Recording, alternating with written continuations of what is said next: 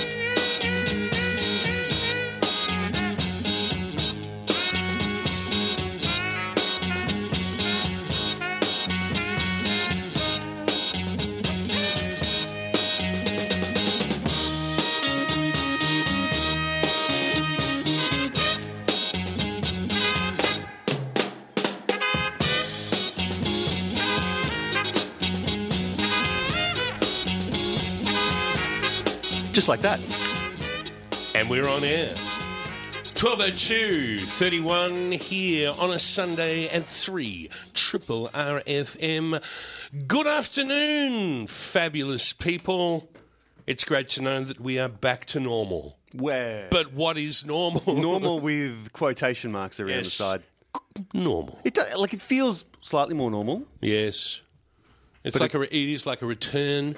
Um, but um, there's a whole bunch of acknowledgements that we have to make, first mm-hmm. of all, to all those, well, outer suburbs, Victorians, Melburnians, yes. Victorians. If you are still without power, oh, goodness me, we, um, we are thinking of you. It is a crappy time of year to be a few days without power, and in some cases running water as well. So running water, watching the food go off in the fridge. Yeah, hey, yes. listen, we're... Uh, we're feeling for you, and also a big ups and big shout-out to all those people in the S E S with chainsaws and four-wheel drives and the people that have been keeping us safe. The people that get up in the middle of the night when yeah. these things go down rather than us, we just sort of snuggle under our doonas and pretend it's not happening, whereas, yeah, um, yeah it's good that the S E S can get out there and help as many people. We've spoken about this in the past, and I think you were the first one that said it to Wasn't me, and I thought to myself, gosh, he's a smart guy, and he Aww. said the people that... run towards the danger. Yes. So um, a big ups to um, all you guys. We're going to have a bit of a chat to uh, John at the market later on in the show. Yep. It's a bit of a short one because uh, I'll be honest with you, I have this little recorder called Vladimir um, who I do my recording on. It's a little bit old school now. It was uh, cutting edge once upon a time. And he runs on four little double A batteries. He does, and he goes really, really well. And he'll go from, um, well, it's a funny thing. He goes from three bars, it should be four when it's full, mm.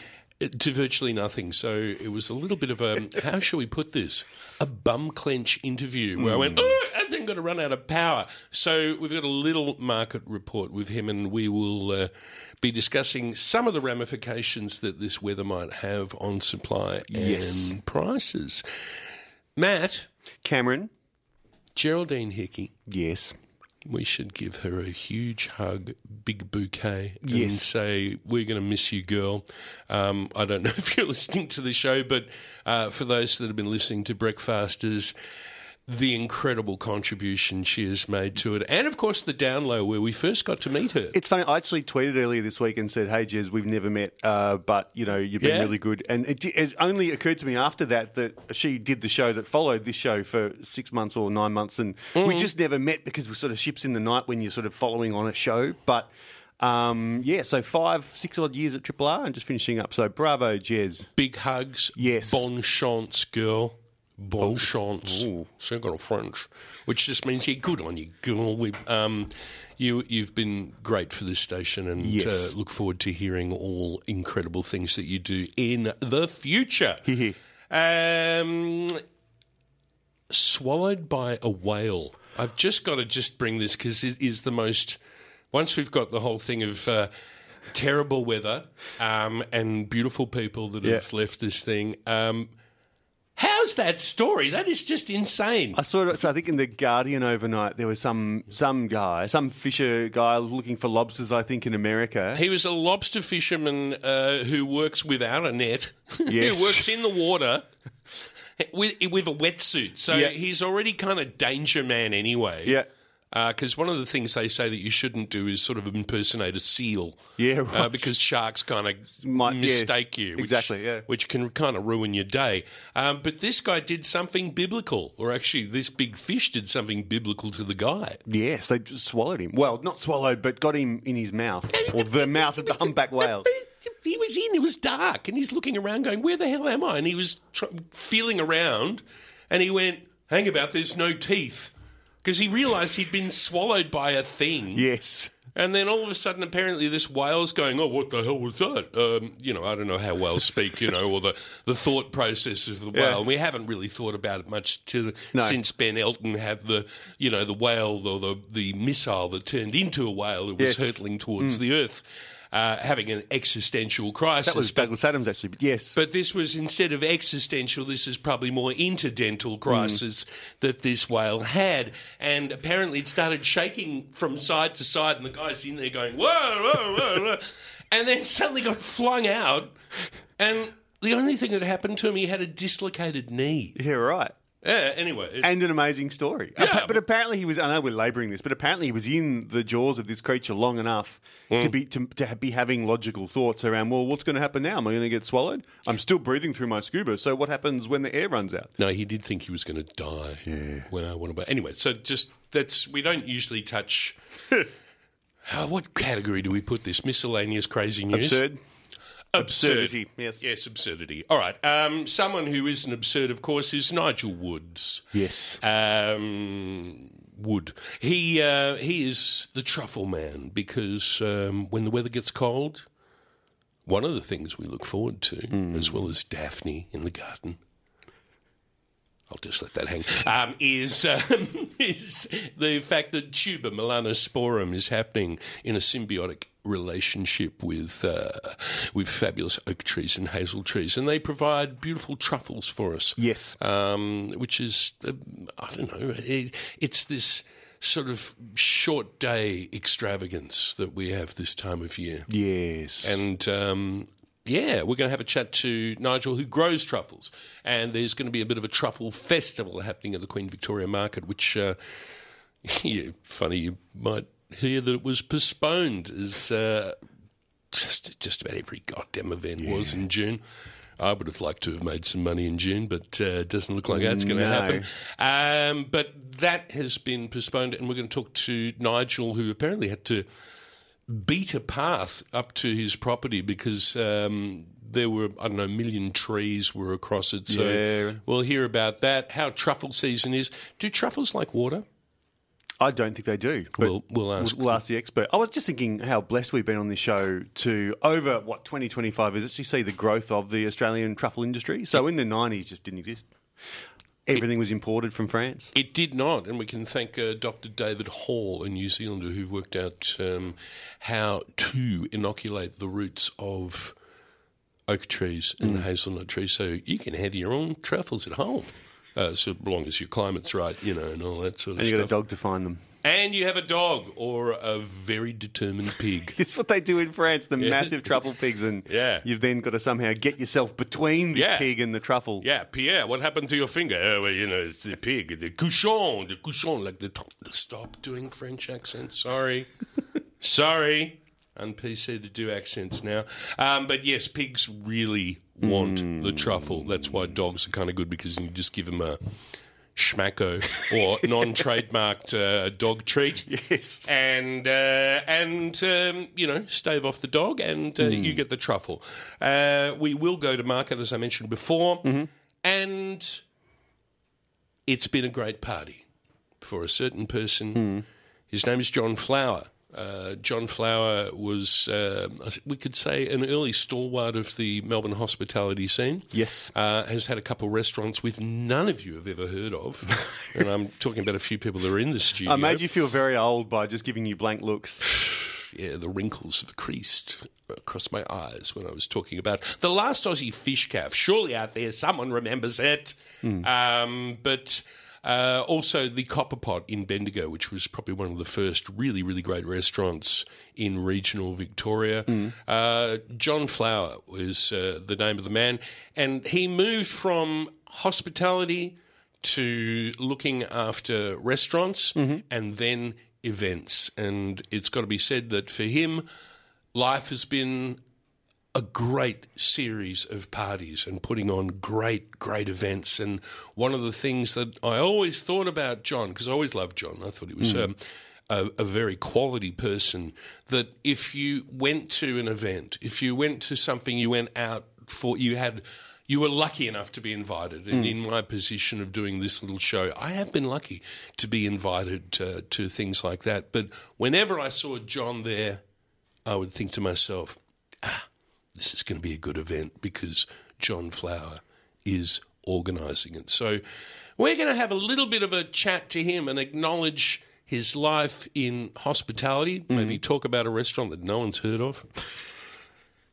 Surely some of you have out there. His life in events, and maybe as well as what some of the best events he's been to and done, mm. what have been some of the worst? You know, the dans la merde experience. Mm. Perhaps he'll tell us a little bit about that. Um, what else has been happening here? No, not much. Have you? I was going to say, uh, just obviously with the opening of, or the, the easing of restrictions, to yes. use the hackneyed phrase, yes. uh, in the last few days, I was, my local pub in South Melbourne, there is an excellent place called Lamaro's. Um, and we managed to get ourselves in there for a couple of beers and some food yesterday. It was really, really busy, which yes. is good to see. Yes. Um, the What's pub... the go-to dish at Lamaro's? Well, they just changed their menu. I had the lamb shank, which yeah, was yeah, just nice. Insane. They do a good schnitzel there, don't they? They do. They do. Um, so that's my local. The publican's a, a, a bloke by the name of Paul DiMartino, who's a famous sort of football and sure coffee is. family in Melbourne. Um, yeah. But I sort of read during the lockdown that, you know, pubs like that are losing, and hospo venues are losing tens of thousands of dollars a week when they couldn't trade. So mm. I'm saying it's great to go to a place like that and see it busy again. And mm. for those of us who are lucky enough to still have a salary or a wage or an ability to go out and spend a bit of money, um, I think it's really important to keep these places busy. And if you can't afford the lamb shank at Lamaro's, yep. even just go around the corner and order a, a cup of coffee from your local cafe, because I think we just really need to keep these places as busy as we can just to get everyone through and do uh, whatever we can to keep keep the industry on its feet, because it's um, once again had a really tough few weeks. Yeah, so to reiterate and paraphrase, if you've got the bucks, yeah. get out there and spend it at a restaurant and... Oh, give this um, give this industry a bit of a, a help up, because yes. it has been such a time for hospitality industry. Um, that's probably about it. Oh, I've been it. doing a little bit of congee at home. That's you been love a bit of congee, don't you? I haven't done home congee yet. I've actually, yeah, there's actually, if you go to my Instagram, uh, Eat It, Cam Smith, you can see a picture of some congee. And I was wondering, one of the things that I was pondering over mm. in June, because we're going to be speaking to Nigel very shortly, is how would a truffled congee taste? Ooh. I think it could be a good vehicle. Ponderous. It's twelve fourteen here on three triple R F M. We're going to be speaking with Nigel Wood after this. This is a podcast from Triple R, an independent media organisation in Melbourne, Australia, To find out more about Triple R or to explore many more shows, podcasts, articles, videos and interviews, head to the Triple R website at r r r dot org dot a u. Triple R is the station you're listening to. And uh, using the miracle of the modern phone, something that we've been doing a fair bit during COVID, let's face it. Yes. Um, it's a shame I can't see your beautiful smiling face, Nigel Wood, but we've got you on the phone. Mister Truffle, how's it going? Pretty good, pretty good. Did you sitting beat in a... the car with the, sitting in the car with the new truffle dog, uh, the the uh, Pompey, the uh, standard black poodle, Cam. Ah, is it grown? I, I've just, I met your... What's the dog's name again?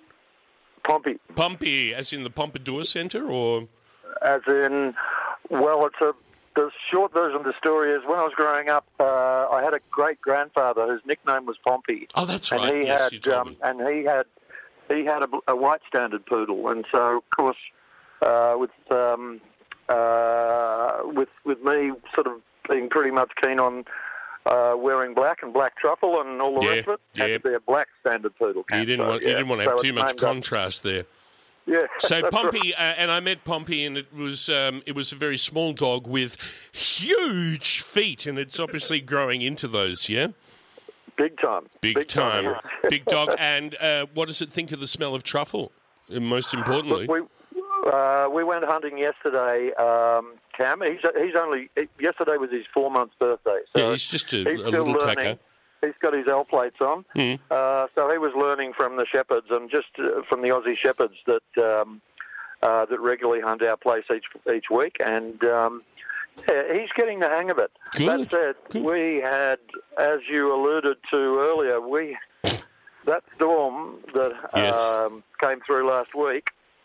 You couldn't get into the you couldn't get into the farm. No. Um, uh, you had to walk in. The tracks had three hundred year old trees blown down, like lots of three hundred year old trees, um, not truffle trees, but uh, no. uh, big gum trees on the farm blown blown down across the tracks. So we've we've had a couple of challenges uh, over the last uh, couple of weeks. Um, Cam, general yeah. area that you're in, please, Nigel, just to give people an idea. You don't need to give an address. Okay, but... so the So the farm's on uh, the eastern side of Western Port Bay, so to, yeah. down near the Phillip Island turnoff is where yeah. we are, Ken. Yeah, yeah. yeah. So um, that area got hit with. Well, that was where all I was. You know, we were all watching, and it was just streaming through, and um, and it took you a few days to actually enter the property properly. Yeah. Is that yeah, that's correct? Right. That's right. Well, we can't. We still can't get. We still. I've got my. my Fortunately, my brother-in-law is pretty handy with uh, with a chainsaw. I'm, I'm in Melbourne now, but um, yes, he's been he, he, he and he, he and a couple of others have been uh, on the chainsaw for a couple of days trying to clear the track. So it's still not done. Far out. Far I had out. to walk out this morning. I had to walk out this morning when I came up from Mel- when I came up from the farm. It's tricky, yeah. but I've got the truffles with me, Cam. So all important. All yeah, important. okay, and I, this is good to focus it back on the uh, the black gold, the tuber melanosporum, this uh, yep, this yep. this bounty from the soil that uh, mm. that has such a great symbiotic relationship with its little host. How has harvest been? Got off to a really good start yes. right across the country because it's been nice and the, cold. You might remember, um, yeah, late May was. Um, Uh, it was really cold. We had yes. uh, some really, really cold temperatures. We had, uh, you know, ice in the truffle dog's bowl. Um, I think it's. I think uh, we had uh, we had a minus one. Mm. Um, that would put a smile on your exactly, face. Exactly what you want for uh, for ripening the truffle camp. So there's, there's not many people that take such great um, comfort and delight in cold weather as you, Nigel. that's, that's absolutely true. Yeah. Um, so. Really good start uh, to the season on uh, all around the country because of that early cold.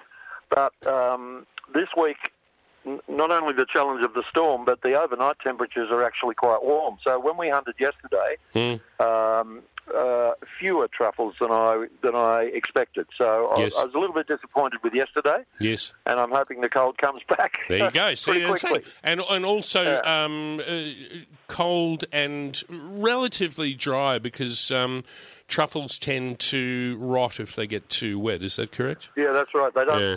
They, they, they don't like the. They don't like the moisture, uh, Cam. So, that much. You know, the trick for people when, uh, if you if you're lucky enough to uh, find a fresh truffle at our uh, Queen Vic Market pop up, or you buy one online. Yes. Uh, from truffle melbourne dot com or wherever else. Yes. Um, the trick is to really keep the moisture away. Change paper towel da- daily when you put them in with your eggs mm. or your rice to infuse. Mm. Um, so yeah. They don't like they don't like moisture. That's uh, that's certainly true. But um, we're in the fortunate position where the soil at uh, the farm is, is well drained, and we're on a bit of a hill, so uh, so they're not sitting around in water at our place, which is great. They're not. It's not pooling up. Now you did mention something about uh, a pop-up festival uh, that is yep. was going to be uh, quite shortly, but because of Well, the changing nature of uh, of life in uh, twenty twenty and twenty twenty-one, uh, you've yep. moved it to what date? Uh, we're now on ten and eleven of uh, July, so Saturday ten, Sunday eleven July at Queen Vic Market. Mm-hmm.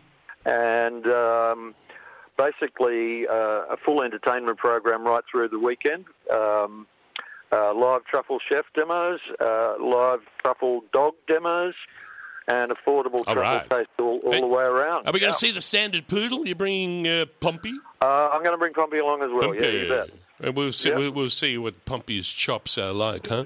Um, and um, so, with the uh, with the advent of this season, um, uh, your suggestions for those that might have L plates or uh, might be thinking of new ways to do a truffle. What is the very, very best way to express this? Tuber. Look, simple is best, Cam, I reckon. Um, mm. I, I just love a, a, a truffled scrambled egg. So yeah, me too. Um, yeah, I, I, I think that's pretty. You know, that's one of my go-tos. Yeah. Uh, I heard you talking about congee before. I think congee would work. Actually, I think it will. Nice. I'm I'm going to yeah. have a go at that, and, and luckily yeah. I know someone I can get some truffles off. So um, this this is kind of good. But then I also had this just vision just before of. Imagine a plate of just the most beautiful, silky tagliatelle noodles, right? And they've been yep. just beautifully cooked.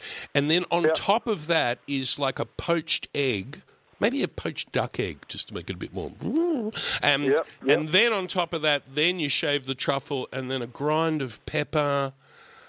That would be pretty yep. good too. Unctuous. It would. Spooky. Uh, and, and microplaning is... Uh...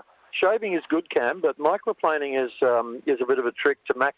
You get you you, you yeah. max out the surface area a bit more when you use a microplane, and so shaving is great for eye eye appeal. Yeah, but if but you want taste, to maximise the yeah, if you really want to to, to max out the aroma, mm-hmm. Um, the mm-hmm. microplane's uh, a pretty handy thing to do as well. Well, my other one of my other favourites, and I've made um, made this uh, twice already this season is. Um, Is a truffle roast chicken. So basically, um, oh, Matt, Matt just did a little whistling yeah. sound with his with his lips. So, so the, the trick with that one is mm. slide sliced truffle under the under the skin on mm. the, on the bread. Yep. But but um, make the stuffing with some microplane truffle and your favourite stuffing ingredients. Yeah. And then wrap it in um, cellophane for twenty-four hours. So you, you prep it.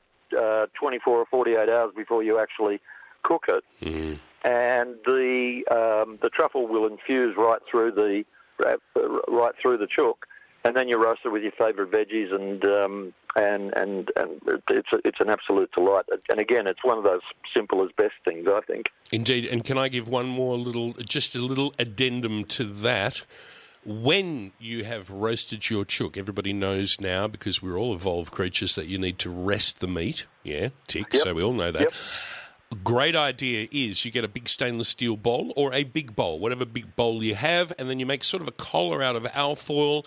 What you do is you then put the chook breast side down to rest, not laying on yep. its back, but on its yep. on its what's left of its tummy, shall we say. Sorry, yep. Vegetarians out there. Yep. Um, and what that does is that all the juices then go down into that breast meat, and it is Absolutely. so juicy and it's yep, so good. That's the way to do it. Nigel, um, so Truffle Festival, when's it on again? Give me those dates one more time. ten and eleven July, Queen Vic Market. And uh, yep. there's also a, hunt pro, a truffle hunt program. People yep. who really want that kind of uh, experience. And uh, our dining program's been a bit delayed, Cam, but um, uh, again with the whole COVID thing. But, um, but people can book uh, those things uh, or find out more information at truffle melbourne dot com. I was going to say, surely there must be a website. What's that re- website yeah. again? There is. It's truffle melbourne dot com. That's catchy. I like it. Nigel, I hope yeah. you uh, are able to beat a path to your door of your uh, of your farm. And uh, regards to Pompey, great to speak with you, and we'll speak again soon. Take care. Take care, Matt. Triple R. Right, this thing's on. We hear the squeaking and polystyrenes. That can only mean one thing. We're at the Queen Victoria Market. Well, you are. You've joined us together. Not in the sunshine, but we've got to be together, and it's, it's kind of nice. It's coming. Look, the, the grey clouds are parting. Oh, wow. And it'll be a beautiful Melbourne day. All we need is a holy choir. Sing, sing. It'll be like a nineteen fifties religious movie. That might happen later in Whoa! the day. You never know. Yeah, that could be kind of nice. John, a very, very good... When we get to the broadcast, it'll be afternoon. So let's be uh, let's be broadcaster and say good afternoon, John. And also buongiorno in Italian. Hey, eh? buongiorno. That sums it up nicely too. It's good to see you. Yeah, it's it nice to be in front of you. Um, how did you uh, manage these last two weeks? And uh, I suppose what do we got to look? F- what do we have to look forward to? Well, we've been rather fortunate because um, a lot of the local, which I mean inner city people, have been coming shopping, mm. and those that could came, and we did a few deliveries. Bless. So we did oh, okay. Deliveries, good. Yeah, we yeah. did a few deliveries. So now that it's opened up again, people came out yesterday yeah. um, with a vengeance, and they showed their hunger because they kept on saying, John, supermarket veggies, forget about it. The local stuff wasn't bad, but, you know, we missed the market. And more routines, because we Victorians are very staid. We like to do our things. Monday we do one thing, the weekend we go shopping and so on. Mm. So you miss your routines.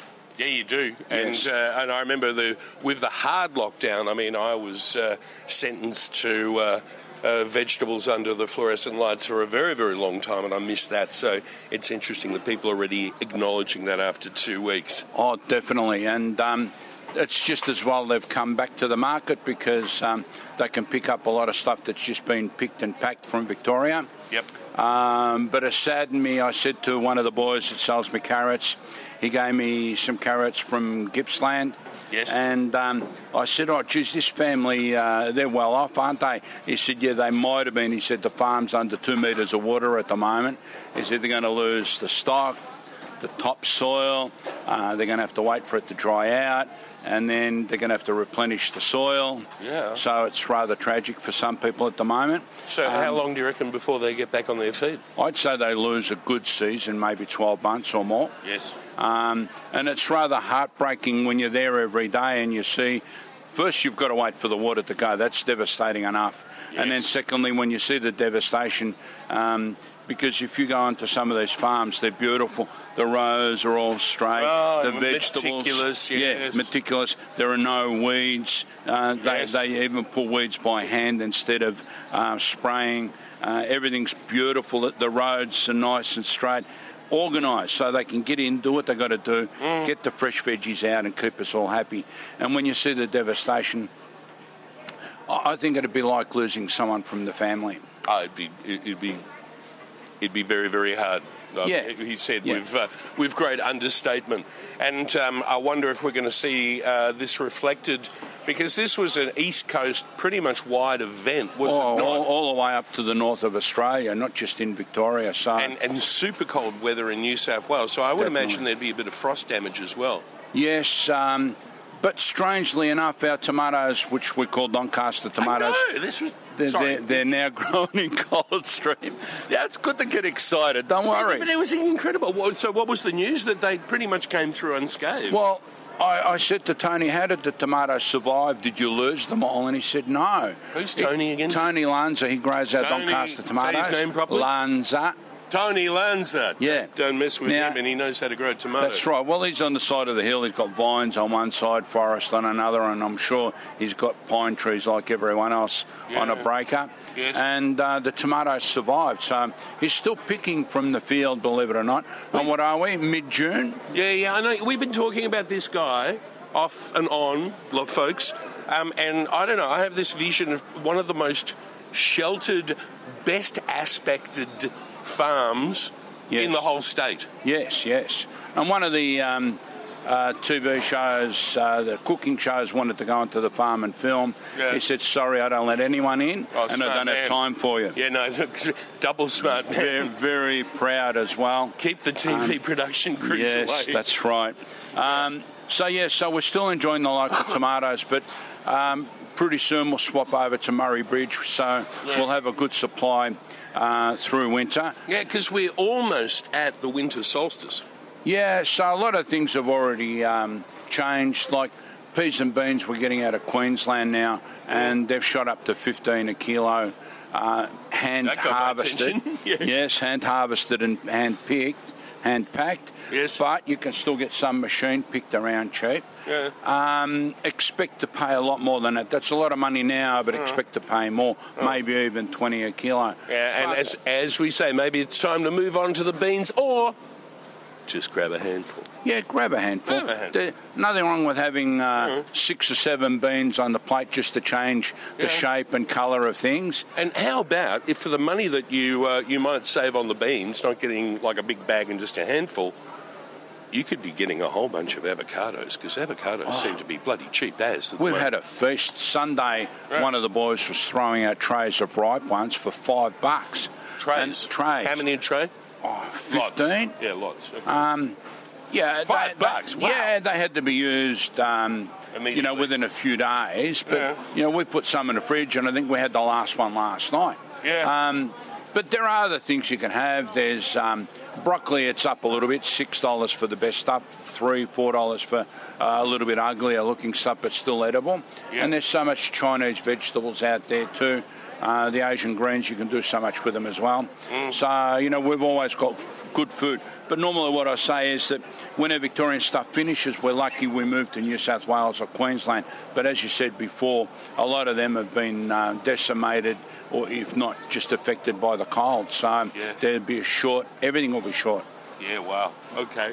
Um, all right. Well, um, what we might do, because uh, this battery looks like it's getting pretty low, is uh, I might get you to tell me the uh, the pick of the markets, please. Well, we might do something strange. We've still got Australian grapes, believe it or not, so we'll talk about them. Mm. Uh, I've always had black muscatels with a seed, and I got another variety. It's called Sable. It's a big grape like a muscatel, a little bit longer rather than round. That's a new one. I've um, heard of that. Yeah, we, it comes from the States as well, so it's not uh, new to Australia. Mm. But this one's grown here. Um, seedless, big, juicy, black skin. Very tasty, nearly as memorable as a muscatel. Wow. And in our beautiful tomatoes, we've got a wide range of cherry trass, mini Roma trass. We've got a bigger mini trass. Um, we've got the um, Rouge de Marmont, which we call Adelaide tomatoes, Black Russians. They're all running at about fourteen dollars a kilo now, but people are still happy to buy half a kilo, yep. and they snack on them during a week rather than have lollies. So oh, it's much idea. better, trust me, yep. and cheaper too. Yeah, more vitamins. That's yeah, sure. And we've got new season Savoy cabbages. They're beautiful. I've cut them into four. That's how big they are. Yep. Go home and steam that with a bit of tomato and onion, um, or you can make a soup. You name it, you can do it. Corned beef with cabbage, coleslaw. You can do the rolls if you got yes, the time. Yes, yes, yes, and the energy. And like I said, we had those have those beautiful carrots from Victoria. Yeah. We've still got a lot of carrots from Western Australia. They're our saviour always. Radicchio's around. Radicchio, it's Put beautiful. It, have it with some orange in the salad. Yeah, that's a sore point where Joey's been asking his mum to do it and she keeps forgetting. What, to but get the oranges or the radicchio? To put both together. We normally have it with our green salad. Oh, my God. Yeah, but it's beautiful. That little bit of bitterness and the sweetness of the salad. It's perfect. It's, it's like life. And it's a good palate cleanser as well after. Agrodolce. Yeah, huh? That's right. Yeah. And then we got beautiful capsicums, um, anything from four dollars to six dollars a kilo. Yeah. the long bullhorn, ten dollars a kilo. People have been barbecuing them mm. and uh, stuffing them. Stuffing them. Love stuffing those. So get around the market. There's Brussels sprouts out there. There's beautiful corn from Queensland. Mm. You name it, we got it all. And the fruit. Have a look how much is there. there there's about six types of apples, two types of mandarins, if not more. Kiwi There's fruit. pears, kiwi fruit, three types of kiwi fruit. For Joers, if For, you can be bothered. Yeah, I don't like them, but a lot no, of people no. do. Hey, we agree on something. Yeah. yeah. You name it, it's all out there. Yeah. Come out and have a feast. Yeah, and get some pineapple. If you've got a cold and you need to get rid of that mucus, it's a good way to get rid of it. Yeah, and you know also uh, uh, the pineapple's good if you've got hay fever. It's like an antihistamine. Hey, there yes. we go. Double, double. It's all good trouble. Um, John, great to see you in the, in person. Yes, it's good to see you too, guys. Independently yours, Triple R. one oh two point seven.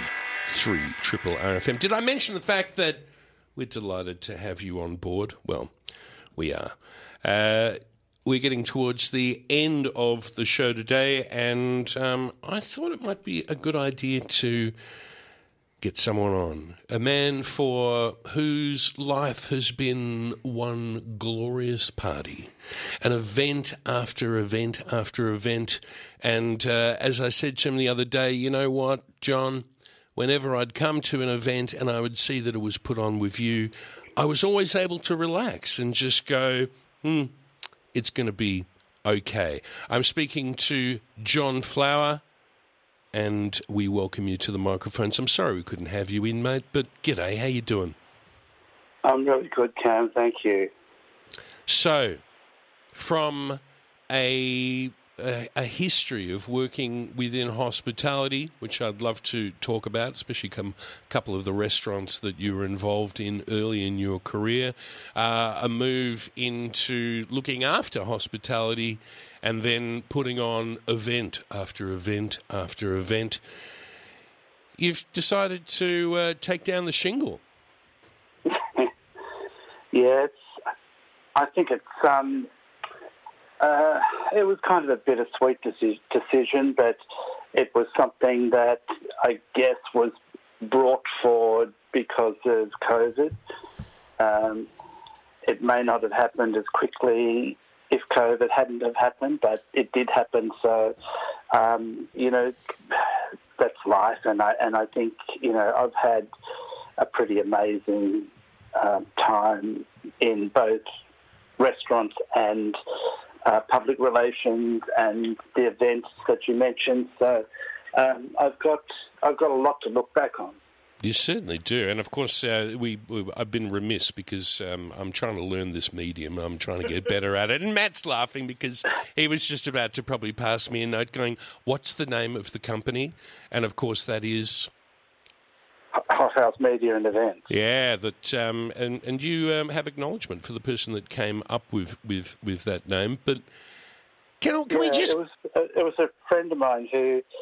Um, is an actor, and um, when I was thinking of starting up Hothouse, and um, I was having a drink with Robert Taylor, and, and he he said, "What are you going to call it?" Yeah, and so what's it going to call, huh? I'm not, I said, "I don't know." I said, "All I know is I don't want my actual name associated with it." Yes. And and he his nickname to me was Johnny Hothouse Flowers. Johnny Hothouse so, Flowers, hey. So. Um, so he said, call it Hothouse, and yeah, that's how it came about. Well, come on, go with it. I mean, it's there in front of you, and you may as well take it. But let's talk a little bit about um, your early career. What what sort of drew you towards hospitality in the first place? Well, I, I grew up in a small country town on the border of the Murray and on the border of New South Wales and Corolla, mm. and um, I wanted to tra- to travel was... You know, uh, I suppose a way of, of, of leaving a small country town, but it was also something that I had a really strong passion for. And I loved food, I loved cooking, and uh, I guess the decision to, once I eventually got to London, was to work in in a big hotel and, and to learn as much about the industry as I could. Yep. And fortunately, I I... was able to get a job at the Intercontinental Hotel, and that's not in having London. A lot of it. Yeah, yeah, right on Hyde Park Corner. Wow. And but Cam, the, the funny thing was that in order to get my foot in the door, I had to take whatever job was available at that time. And my first job Uh-oh. What at, was the, it? at the Intercontinental was a minibar attendant. So you'd go along and... Here knock, I am, knock, I made it. Knock on the door. You'd sometimes catch people quite um, in different stages of I th- various I, things. Isn't there a Latin term? I think in flagro delicto, I think is the uh, the term you might be looking for. That's that's the one. Mm. Sometimes um, not so but, delicto. Yes, anyway, yes. But it was kind of... So I was... I let... Um, Human Resources know that I I wanted to do other stuff as soon as possible, and and, yeah. I, and I guess I was because I was uh, spoke English, and a lot of the other go, guys that were waiting there and girls were all really foreign students, foreign students or foreign career people in hospitality. Yep.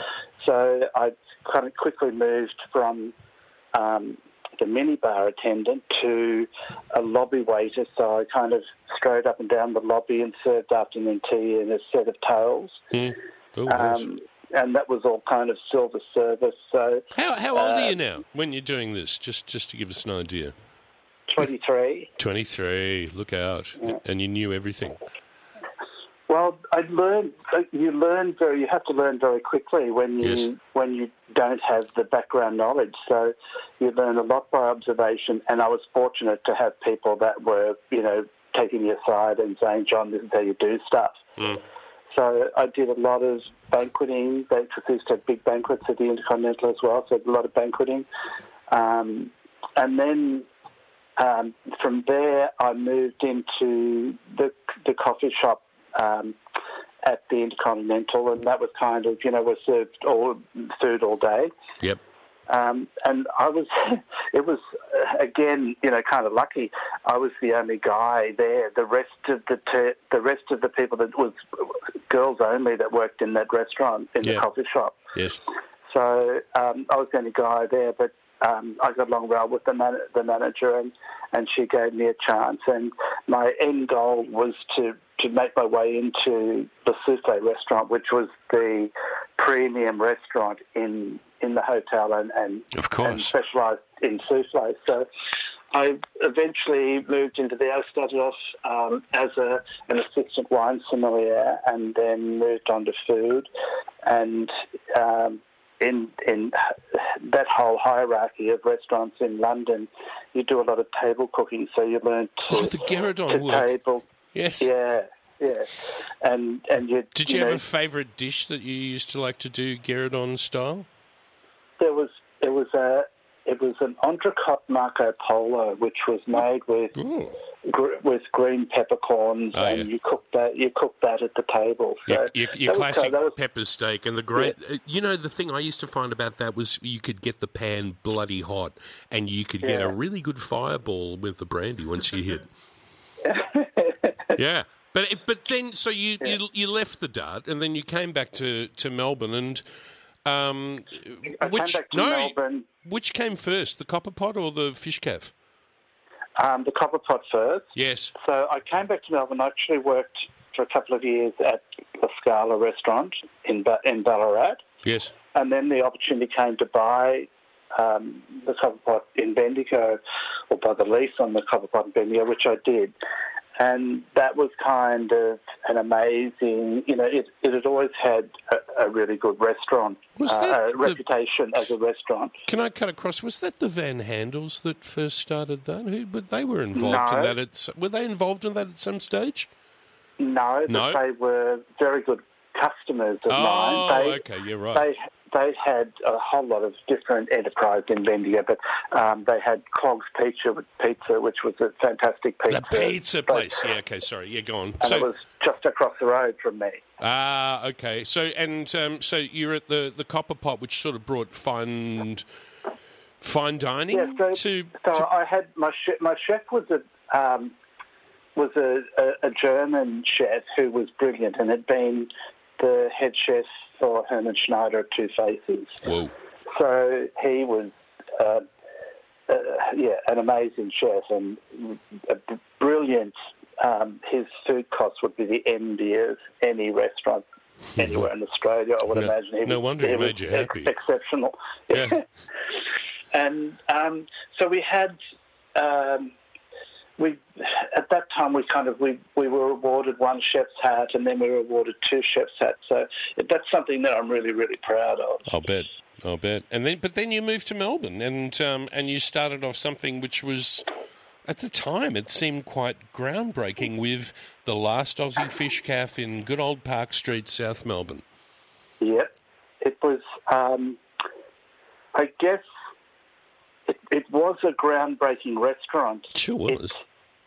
It, it I, Ian Hewitson was um, my business partner in the Fish Cave, and he kind of had a philosophy: if people so people left the restaurant saying, "I had the best time, and the food was good too," mm. um, and and that was how people thought about it. And the the phenomena that was the Fish Cave was quite extraordinary in that people who would come to the restaurant and would be at the next table, by the end of that night they were making a date to come back again with a business, with, with the two people from the from well, the adjoining tables or, or whatever, friends. Or maybe all they... going home together. It was uh, it well, was it was quite a, a conducive atmosphere because just to paint the picture, it was sort of like a um, a fifties, tell me if I'm wrong, fifties diner with awesome yep. food, a jukebox, front of house staff who were just awesome looking, like very, very great looking people who knew how to, how to have fun. And I would imagine uh, the amount of drinks that you served at that place would have made you smile greatly. Am I correct? It was, it, yeah, it was party time every night. It was night party and, time, yeah. And it was... I, I, the the whole concept was... to be fantastic seafood and really interesting and different, innovative ways to serve seafood. Yeah. Um, we only had one non-seafood dish on the menu. Yes. And, it, but I think that it was, and it was also to, um, the staff were amazing in that we encouraged them to be the best at service they possibly could be, but to also be kind of cheeky and upfront with, with the customers.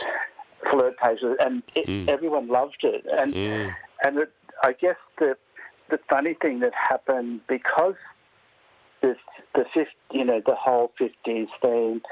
Um, it, I I used to jump up on the bar and mime songs from the jukebox into a pepper grinder yeah. when I was much thinner and very fit. Yes, and, and the the live John Flower, and we meant not, yeah. not only live on the bar, but live and moving around. So yeah. that was a, a great place, but we probably need to talk to about events in about the last four minutes that we have together because time flies. Yeah. Um, yeah. You turned your hand into uh, doing P R, and um, I was wondering if... just very quickly tell us about that transition, but I'd love to know about some of the, you know, to use the Charles Dickens, the best of times, the worst of times, as to how those events went. Yeah, look, the, when I moved into public relations um, and events, so we've, you know, we have done everything from um, the Logies I've virtually done from the beginning, so that was very much on the event side, but we've, we also managed publicity for the Melbourne International Flower and Garden Show, the Melbourne Marathon, the Dog Lovers Show, Cat Lovers Show, um, you know, different fashion events, um, you know, and I worked in, when I first moved into P R, I worked for eleven years on Australian Fashion Week, which was a pretty amazing experience. Yeah, and, it's you a know, feather in your cap. Was kind of, was there when Linda Evangel- Evangelista's zipper on her Alex Perry gown broke and she had a complete meltdown tanty. So it was, it was kind of, there's some amazing things that, you know, when you think back over those eleven years of Fashion Week, was were pretty extraordinary and met some amazing people. And, uh, yeah, just Um, you know, and my, my job there was to was to do a seating plan for every show. Oh and my God!